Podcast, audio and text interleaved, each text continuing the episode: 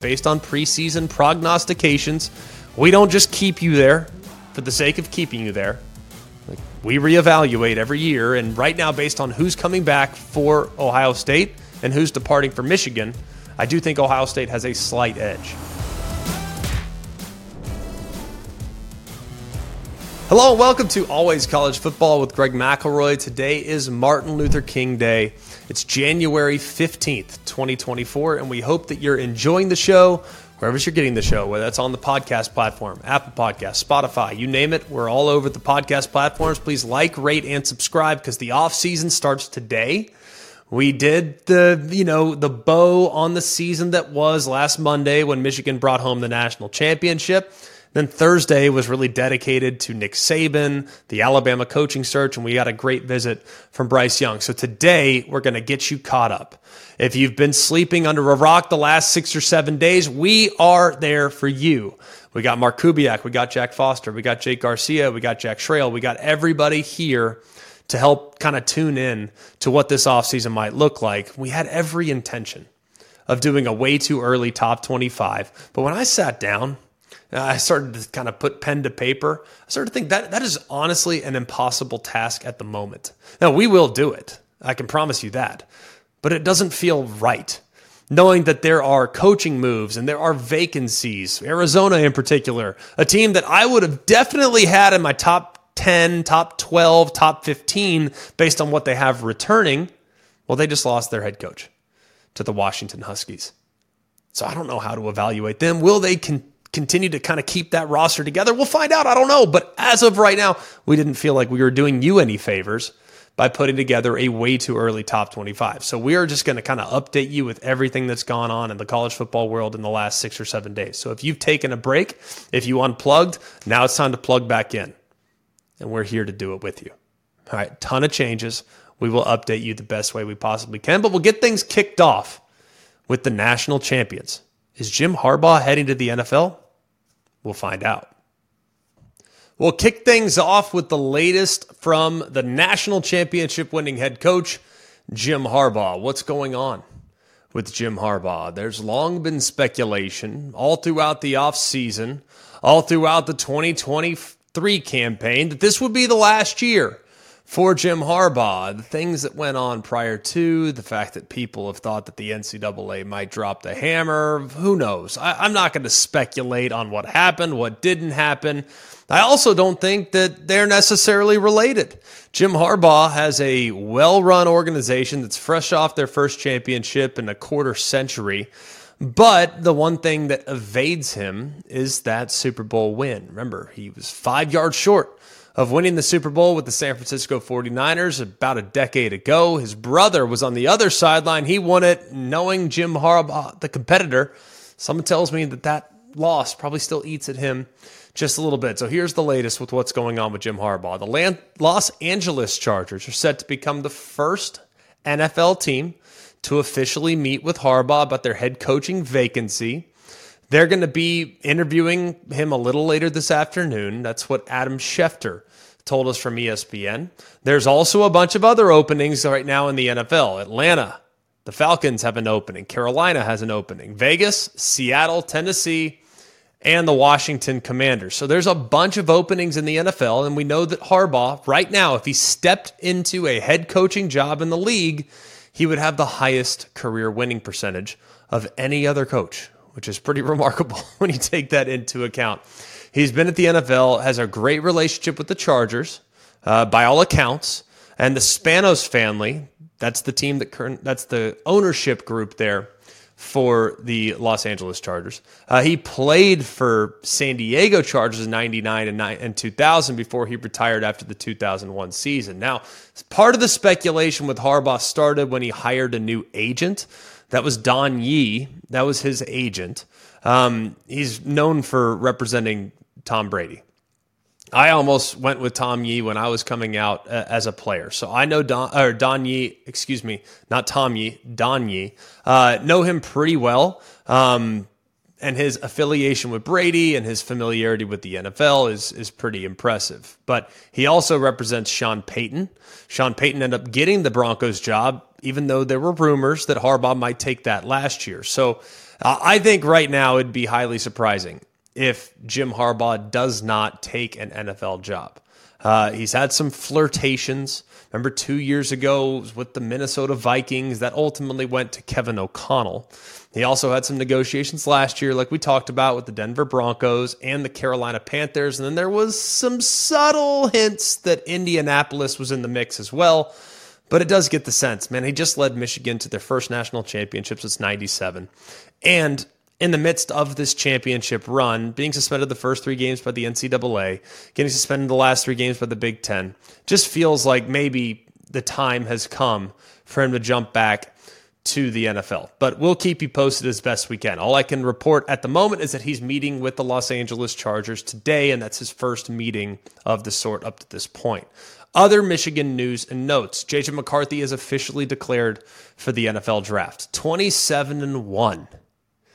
27 and 1 record as the starting quarterback, led the Wolverines to the national championship, and he said this of his experience there in Ann Arbor. Quote, after three incredible years at the University of Michigan, I have decided to enter the 2024 NFL draft. I have talked with many in and out of football, including my family, Coach Harbaugh, and many whose opinions I greatly admire and respect. The decision was not easy, and how could it be? I love my teammates, I love my coaches, and I love it here in Ann Arbor, he wrote. Now, he said after the semifinal loss to TCU last year, we're going to grow from this. We're going to learn. We're going to come back and we're going to be better. All these things, all these promises that he made after the shortcomings of 22, he really set his sights on 23 and he delivered on that promise. Big Ten quarterback of the year, beating Ohio State, the 2023 Big Ten title, and then you beat Bama and Washington en route to the national championship. Was the Rose Bowl offensive MVP, three touchdowns and a game tying drive to force overtime.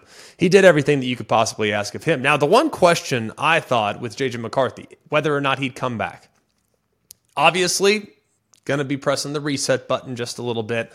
I, a lot of people have started to create some type of lineage with JJ McCarthy to Jim Harbaugh. And this is an indicator that Harbaugh's gone. And Harbaugh told McCarthy that. That's why McCarthy's going to go. Uh, I'm, I'm not sure if I can connect the dots there.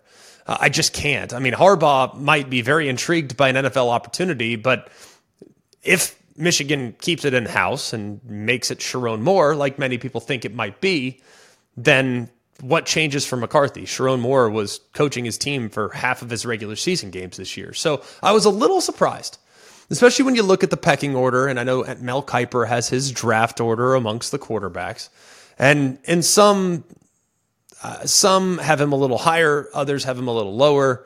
But if you average it out across the board, JJ McCarthy is about the fifth quarterback off the board this year, behind Caleb Williams, Drake Maye, Jayden Daniels of LSU, and then Michael Penix.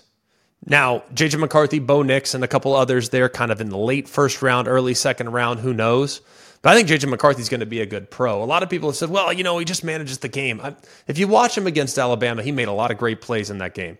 And while he didn't really get asked to do a whole lot against Washington in the national championship, I mean, they ran for 300. He made some key, key plays in that game. The third and 10 scrambled when they were backed up, that was massive. Another run after that, a big throw to Roman Wilson there in the first quarter. I mean, he made some big plays in that game. The throw to Colston Loveland that kind of started the unraveling of Washington. So I think JJ McCarthy, I'll remember his college career as being painfully underrated. The guy could always do more, but never felt like he needed to stayed within the system and did what he had to do to propel his team to 27 victories out of the 28 starts, the only loss coming against TCU last year. And they scored a lot of points in that game. Not blaming Michigan's defense, but they scored a lot of points in that game, that's for sure. So he's always done what he's supposed to do. So I wish JJ McCarthy the best. I'll be real curious to see where he ends up and how things project for him as he, as he transitions to the next level. No surprise here. Blake Corum is officially declared for the NFL draft. I don't even know if he had more eligibility left. I can't keep track of these things anymore. I feel like every time I think someone's done, I see Casey Thompson transfer again, and now he's the backup quarterback at OU.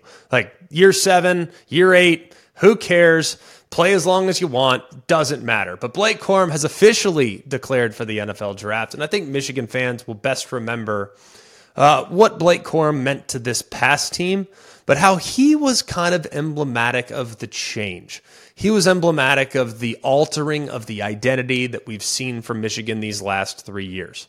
To come back from an injury last year that cut his 2022 campaign short, remember, he hurt his knee, wasn't able to do really anything in the Ohio State game, missed the postseason, but he returned from injury to lead the country in rushing touchdowns this year. Capped the season with a game winning touchdown against Alabama in the Rose Bowl, a receiving touchdown in that game, a couple rushing touchdowns in the national championship. I mean, throughout his career, the guy amassed how many touchdowns? Uh, 61 to be exact, including 58 on the ground. Those are program records. 27 rushing touchdowns in 23 represent a single season program record, and 37 37 career rushing yards, 3,737. Career rushing yards are seventh all time in Michigan history. But I also think, too, like I said, the numbers are great. He'll be an all time great. He'll always be remembered. He'll never have to buy a drink in Ann Arbor, Michigan, or at least I hope he won't have to. If he does have to, he'll probably be able to afford it. but I think his legacy will best be remembered with what he did off the field, including the toy drive ahead of the 23 holiday season, the annual turkey drives that he brought hundreds of turkeys to local families there around Thanksgiving. I think his legacy is going to live far beyond what he accomplished on the field. And also a signaling of the shift to going away from the RPO centric mindset that they had in 18, 19, and 20 to the more ground and pound, four yards in a cloud of dust type of mentality they had in 21, 22, and 23. So I'm grateful to have watched Blake Corum. I'm grateful to have covered Blake Corum, and I wish him nothing but the best because he seems like a first class dude. Really pulling for him as he transitions to the next level. The good news for Michigan Donovan Edwards announced Monday on Twitter or X that he would be returning for 2024, so they still should be in very good hands at running back. Keeping it in the Big Ten. Now, we know that Michigan has dominated the Big Ten for the better part of the last three seasons. I don't think I need to tell anybody that. Anybody that's watched Big Ten football, it's been Michigan in 21, 22, and 23. They are the standard in the Big Ten. But I'm not sure that the standard going into 2024. Because if you look at what the Buckeyes have coming back in 24, they are loaded. All right? Loaded. Now, not only with the guys that they have returning, but also the guys that they've now added in the portal. Now, we know that the Buckeyes had an uncharacteristic commitment to the run game here in 23. They finished 88th among all FBS teams in rushing yards per game, and they were 79th in yards per rush, 60th in rushing touchdowns. All right, now they had some injuries that clearly factored in, including the injury to TreVeyon Henderson. Uh, so they had to deal with a few things. He finished the season with 926 rushing yards and 11 touchdowns in just 10 games. But as if the rich needed to get richer, they go and they add Quinshon Judkins from Ole Miss, who was the SEC Freshman of the Year, first team All SEC player in 2022, ran for nearly 1,200 yards in the 23 season. That was 25th most among the FBS backs and 15 touchdowns, which is tied for the 11th most in the country. That's what he did at Ole Miss. And remember, too, if you think back to what he did two years ago, he was much better statistically. This year, he was nursing a rib injury for the first month of the season, so he really never got going at least not until the latter part of the year. So you got TreVeyon Henderson, who has already proven the home run hitting ability. You add Quinshon Judkins, who might be the best portal addition in the country at the running back spot. Might be. He's got to be. I don't know who else would be. Maybe there's someone we're not thinking about right now, but Quinshon Judkins is about as good as it gets.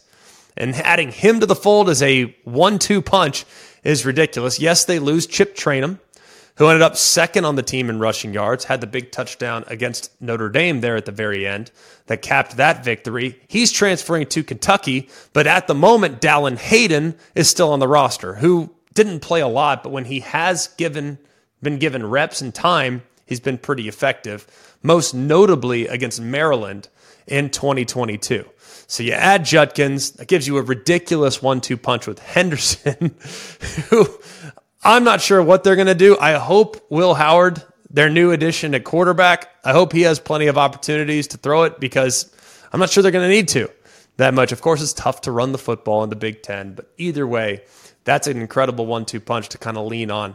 That's for sure. They also got good news on the defensive side of the football. And if you haven't been with us these last couple weeks, we haven't had many opportunities to talk about guys that are announcing they're returning. But JT Tuimoloau has already said he's coming back this week. Had five sacks, seven tackles for a loss this past year. He's going to be back. Jack Sawyer is back, one of the first Buckeyes to say he was coming back for 24. He said about a, a couple weeks ago that he was going to be coming back. Had 10 tackles for loss, six and a half sacks this past year. Five of those six sacks actually came in the final three games of the season. So that was significant. Tyleik Williams is also back. He had 10 tackles for a loss last year.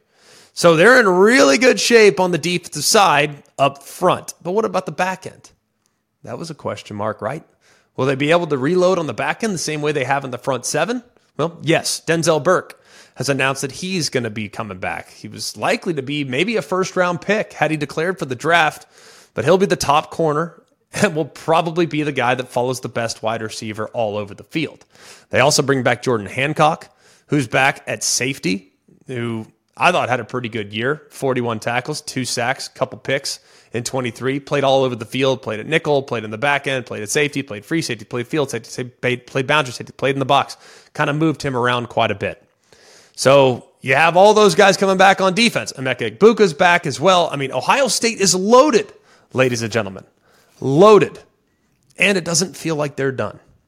With the coaching moves that have transpired at Arizona, we'll talk about them in a minute, at Washington, at Alabama, other places that could come up in the event in which NFL jobs come open.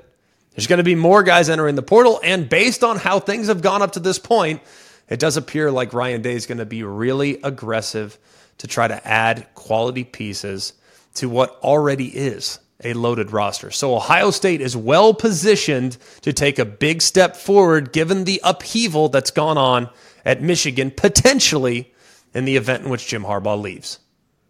So it's you're saying that Ohio State is the favorite in the Big Ten next year, even though they haven't beaten Michigan in three years. Does that put more pressure on Ryan Day, knowing that coming into a 12 team playoff, like you have this roster overhaul, you're looking at, you got a manageable schedule. Does that put more pressure on him? You think? I don't know how the pressure can get any higher on Ryan Day. I mean, people say, well, more pressure, less pressure. Like the pressure at Ohio State is kind of always going to be at or near the top.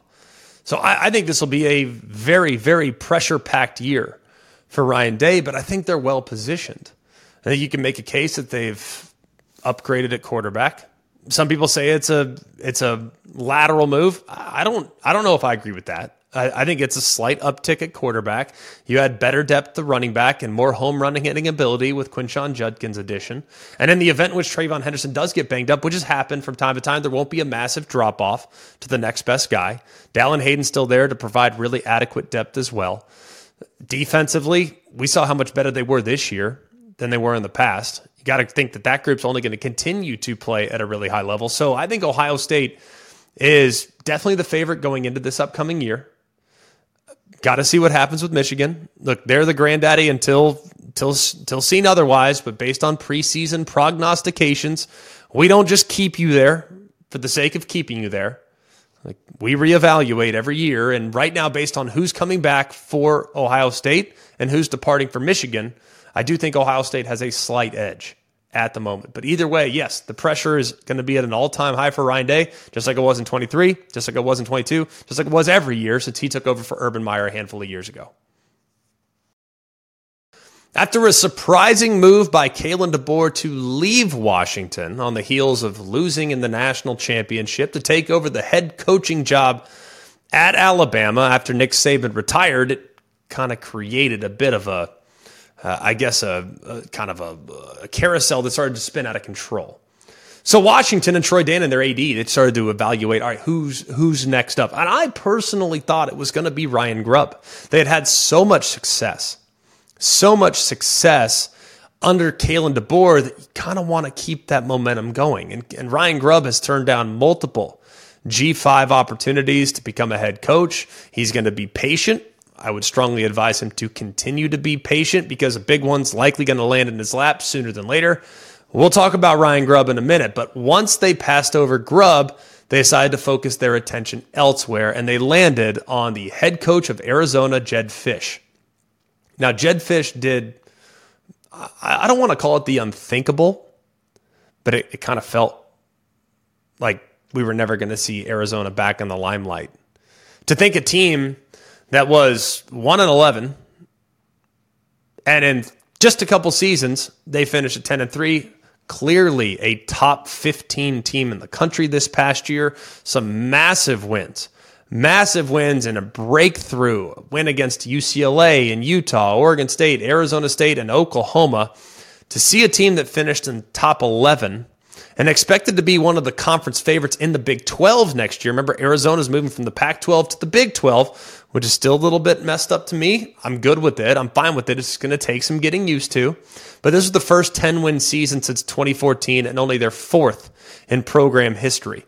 They were also probably going to be one of the top groups, knowing that Noah Fifita was back. Uh, McMillan at wide receiver was likely going to be back. They returned 18 of their 22 starters, but Jedd Fisch decided to leave anyways. This is a massive coup for Washington. Now, Jedd Fisch did something very, very quickly at a place that many thought was going to be in a really tough spot. So he deserves ample credit, but it's kind of shocking to look at Jedd Fisch's timeline. I went back and I pulled it up and I was trying to figure out where's his longest stay? Where's his longest stop? Well, it was from 2004 until 2007. That was four years where he was an offensive assistant for the Baltimore Ravens. Other than that, it's like one year, one year, two years, two years, three years, four years. Everything has been very quick for Jedd Fisch. He started in 97 at PK Yonge Developmental Research School in Florida as the defensive coordinator. Then in 98, he went to the New Jersey Red Dogs. Don't even know what that is. Wide receiver and quality control. Then he was a GA at Georgia in 99 and 2 or a GA, excuse me, at Florida in 99 and 2000 before he got the defensive quality control coach at the Houston Texans for 2002 and 2003. Then he had his longest stretch in Baltimore where he was an offensive assistant, wide receivers coach in Denver with the Broncos, OC and quarterback coach in Minnesota in 2009. 2010, he was the quarterback coach in Seattle. 11 and 12, he was the OC and quarterback coach at Miami. 13 and 14, OC at Jacksonville. 15, 16, quarterback, wide receiver, passing game coordinator at Michigan. 2017, UCLA. 2017, interim head coach at UCLA. Los Angeles Rams senior assistant in 18. Los Angeles Rams assistant offensive coordinator in 19. Patriots in 20. Arizona 21, 22, 23 and now he will take over at Washington. This guy is well traveled. he is extremely well traveled, but he made magic happen in Tucson, Arizona. I will think it's going to be fascinating. And I'll say this like, I'm never comfortable with guys jumping around to jobs. I'm not. I'm really not. It makes me really uncomfortable, especially knowing to the commitment and the buy-in that he expected from the players. I'm not going to rip Jedd Fisch. You got to do what's best for you professionally. Uh, but people that get all upset about the portal, people get all upset about the players and the freedom the players have. Like this is why. This is why. Like when you have coaches that are all over the place and constantly moving around, the players also have to have some sense of freedom. And maybe that freedom will be exercised for Arizona. Maybe McMillan and Fifita will decide to enter the portal together and go somewhere, probably very lucrative fashion, go somewhere to become the quarterback and wide receiver duo that they were in Tucson. But this is a terrible situation for Arizona. I feel awful for them because they are now stepping into a very difficult spot. Now, let's talk about Arizona for just a minute. Since November, their president, Robert Robbins, has dealt with a $240 million budget, quote, miscalculation. I, I don't know what that means. Um, how do you just lose $240 million? I haven't dove into it. But it started with an athletic hiring freeze and massive budget changes. Now, AD Dave Heeke released a financial update, outlined the department's plan to ride out the crisis. Now, wasn't the worst news. They have no immediate plans to eliminate sports, but it also wasn't very encouraging. All major construction projects, for example, are paused after the completion of the golf center, which got to have that. The good news is Arizona has invested a lot in football. Over the last 10 years, they have updated many facilities, including Arizona Stadium. They have a really nice football facility that opened in 2013 that has everything that you could possibly imagine. I actually went and saw it. It's really nice. It's about 200,000 square feet. It is really nice. Top flight training facilities, locker rooms, offices, you name it. They also have a $16.5 million indoor practice facility that opened in 19 that's right across the street from Arizona Stadium and their football ops building. So they have everything that they need right now from a facility standpoint to maintain the status quo. But with budget issues, how much will that impact their ability to go hire coaches. Because if you talk to people that are familiar with the situation, a lot of the decision that went down for Jedd Fisch, it wasn't because he wanted to leave. It's the fact that he was making $3.25 million, which I acknowledge is a lot of money. Now he's making 7.8 roughly at Washington for the next handful of seasons. So he did it in order to better situate himself with a league, the Big Ten, and a program, Washington, that's going to have a little bit more even feeling, predictable uh, landscape financially moving forward. I hate it. I hate it for Arizona. I hate it that all their players are kind of left in limbo. But there are some quality candidates that I think they should give legit consideration to. They already have a good thing going. So much like we just talked about with Ryan Grubb at Washington, Obviously, they decided to go elsewhere. They felt like a guy with head coaching experience was really beneficial. Maybe Arizona won't necessarily have that luxury. The good news is their offensive coordinator, Brennan Carroll, could be a solid option that is internal. He's done a really good job. He, has been the OC, the offensive line coach, a really strong recruiting background. He spent six years with his dad, Pete Carroll, Seattle Seahawks staff, and he also was a tight ends coach at USC in Miami from 2004 to 2014. So he's been around the college game, been around the program. And I do think if they are trying to maintain some semblance of continuity, try to hang on to McMillan, try to hang on to Fifita, maybe they just promote Brennan Carroll from within, remove the offensive coordinator tag, and add the head coach tag to Brennan Carroll. But Pete Carroll's offspring, man, you know he's got to be a great dude. I don't know him, but I'm sure he's awesome. And I hope that he gets a, a good long look as the possible long term solution for Arizona. You also have UNLV head coach Barry Odom, who in his first year at UNLV went 9 and 5 with an appearance in the Mountain West Championship game. It was by far UNLV's best season in nearly a half century. And UNLV led the Mountain West in scoring offense, but they just lost their quarterback, which is less than ideal. And before UNLV, Barry Odom has Power Five experience as Missouri's head coach. He was there from 2016 to 2019, a couple bowl appearances, pretty good stint as Arkansas's defensive coordinator. So he's been a guy that's kind of done more with less for a long time and also a top flight dude. So a guy that I would strongly consider if I were in charge of the Arizona hiring search. And the last guy that I think will be under considerable consideration Brent Brennan. Uh, now, he was a candidate the last time, went all the way down to the very end. They opted to go with Jedd Fisch, but Brent Brennan, uh, who's the San Jose State head coach, he was in the mix. Uh, and since then, he's gone 19 and 18 in the three years. But you look at kind of how things have gone for them, man, they played pretty well. They're after a little bit of a tough start and a brutal opening schedule in September for Brent Brennan. They got going a little bit down the stretch, so he might be worth a long look. And then Washington State's head coach Jake Dickert, who's entering his fourth year with Washington State, knowing that Washington State's in a little bit of limbo right now, maybe he might be willing to consider listening to Arizona, knowing that their future is a little bit more well mapped out than what the Pac 12 schools, Oregon State and Washington State, are currently dealing in. Obviously, the first task of the new coach will be try to do whatever you can to keep that group together. All these guys that bought in last year, that had a great program changing season, keeping them together won't be easy, but whoever the new head coach is, that will be their first task. And I think it starts with Noah Fifita and McMillan. If you can get those two guys in place, they played high school together, they played in youth leagues together. If you can keep those guys at Arizona, that would be massive for their future and to kind of hold things together there in the short term for the Wildcats. Alabama's coaching staff is starting to come together.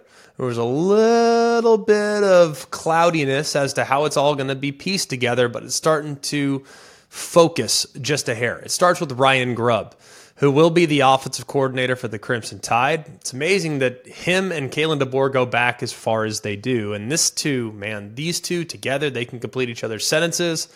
I think this is a massive coup for the Crimson Tide. Nick Saban tried to hire Ryan Grubb last year to become the offensive coordinator.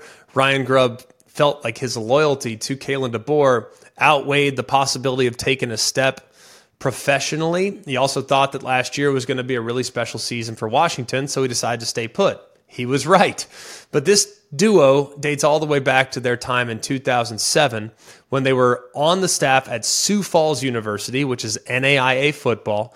Of course, DeBoer won three national championships in his five years as the head coach at Sioux Falls, but Grubb and him go back a long, long way. Now, Grubb's one of the best one of the best as far as creating formations, using multiple looks, using multiple personnels, and creating opportunities for wide receivers down the field in the event in which they get open. But if you think about Ryan Grubb's background, he's an offensive line coach, which is a little counterintuitive. You would not think an offensive line coach would lead an offense that would lead the country in passing.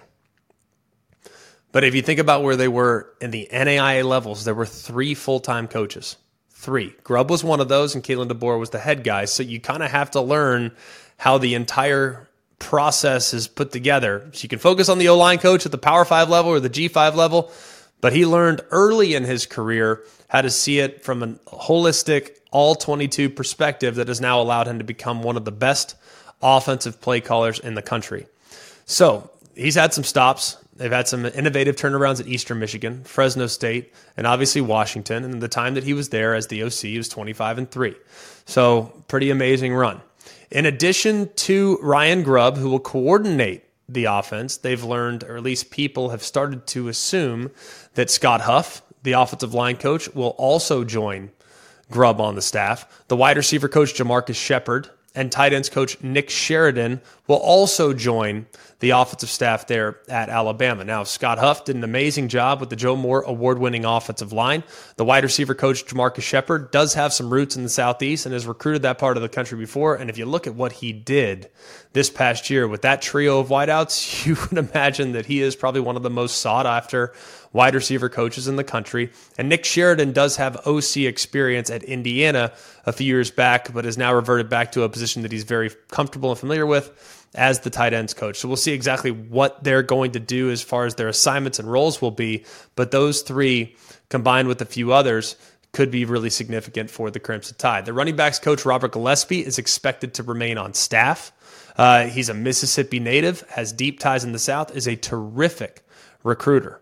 A terrific recruiter. I mentioned Nick Sheridan as well, OC experience, but was a former assistant at Tennessee. So you got Grubb and Gillespie and Sheridan that have all recruited that area. They're also expected to retain Freddie Roach, who's the defensive line coach. And there are rumblings. There was a big move a couple days ago that Travaris Robinson, the defensive backs coach, corner coach, but really helped quite a bit with Kevin Steele in assisting the play calling. Now, I won't go into the depths as to his involvement, but I will say this T Rob was integral integral to Alabama's defensive prowess from week three all the way through the rest of the season. He was hands on and did a great job with that unit. His position group in particular really played at a high level. So T Rob would be a massive coup for Kalen DeBoer. They met. He had already taken a job as the co defensive coordinator at Georgia, but I'm told that the ink isn't dry just yet with that potential move to Georgia. So, in the event in which T Rob comes back, that would be significant, but we'll keep you updated with any moves that might go down as it relates to Alabama's defensive staff. As it relates to Washington, there are a couple really key players in the portal. You knew you knew that when Kalen DeBoer was going to leave, there were going to be several important players that might consider jumping in the portal. Well, there weren't many, to be honest with you, because a lot have decided to go on to the NFL. But a couple that are in the portal right now could potentially find a home very, very soon. Jabbar Muhammad and Mish Powell, two excellent defensive backs for Washington, are officially in the portal. Now, Muhammad was probably one of the biggest contributors on Washington's roster last year. He's a two time transfer, started his career at Oklahoma State, transferred to Washington prior to the 23 season, and immediately became the primary corner and led the team with 17 PBUs. He also had three picks, two of which came in the victory against Oregon State. Mish Powell, who played really everywhere in the secondary. The guy primarily played the Husky position, which would be the nickel but he played a little bit at free safety when they had some injuries and they can kind of move him around. But a very instinctive player that's a pretty good blitzer as well. Had a couple couple tackles for loss, uh, had 38 tackles in general, had a couple big plays throughout the season. So he would be a guy that I think might garner some attention nationally if you need a really versatile defender in the back end defensively. Now, I think a lot of people are already starting to connect dots. Well, are they going to Alabama? Well, Alabama does kind of have a need at the position.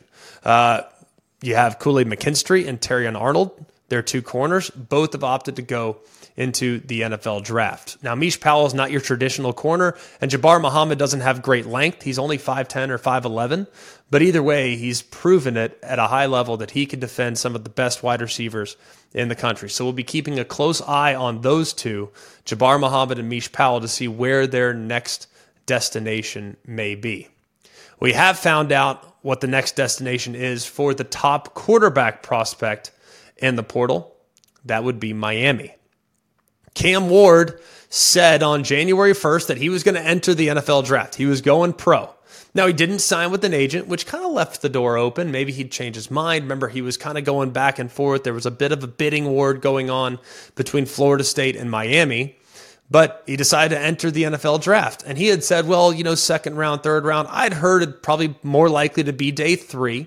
Now, Cam Ward's got a unique skill set, a really unique skill set. But a lot of what he does is improvisational, where he runs around, creates, can, can kind of extend plays, keeps his eyes downfield, and dumps it off. He's very difficult to defend, but he's also a guy whose skill set at the moment isn't going to translate seamlessly to the professional ranks. But as far as college is concerned, the guy's legit. 44 games started between his time at Washington State and Incarnate Word. That's where he started his career at the FCS level, but he finished the regular season as the number four passer in the country, throwing for over 3,700 yards and 33 touchdowns against just seven interceptions.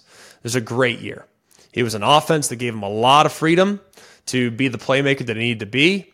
And now he's going to be moving into a system with Shannon Dawson, who I think is excellent, which is a really good fit for him. Now, this Miami offense still ranked in the top 40 nationally, 31 and a half points per game, but the quarterback play at times was really up and down. This is an immediate boost to Miami. It's no disrespect to Tyler Van Dyke. He played great early, and then his game kind of fell off as the season progressed. Cam Ward is going to be able to make more off schedule plays than Tyler Van Dyke. So I'll be fascinated to see how he fits into the offense for Dawson, who has a tendency to mold his offense to what his quarterback is most comfortable doing. So I think this is a great pickup for Miami. And if you look right now, you look right now in the ACC, and we're not going to, you know, get into the mix and, and get into the business of making our prognostications today. But Florida State lost a lot of really good players. They've done a great job of restocking in the portal. Clemson brings back a real nice young nucleus that should take a significant step given how they came on at the end of the year. But man, the ACC, I think, is going to be really solid.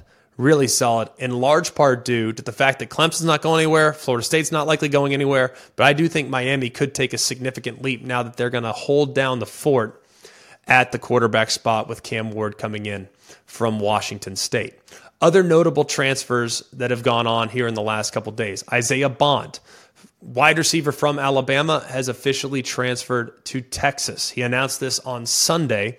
He was the leading receiver for Alabama, entered the portal on Friday, was the first Alabama player to enter the portal after Nick Saban retired. Now, productivity was was good, not elite, but he had some big time moments and was a top 100 recruit when he came out of high school a couple years back. 48 catches for 668 and four touchdowns. His biggest play coming on the fourth and 31 touchdown against Auburn, where he broke free at the last minute at the perfect time to reel in that game sealing interception. This is pretty significant for Alabama. This is the 11th wide receiver that Alabama has lost in the portal from its 2020, 21, 22, and 23 recruiting classes. The last wide receiver to be recruited by Alabama and finish his college career with Alabama was John Metchie and he was signed in the 2019 class.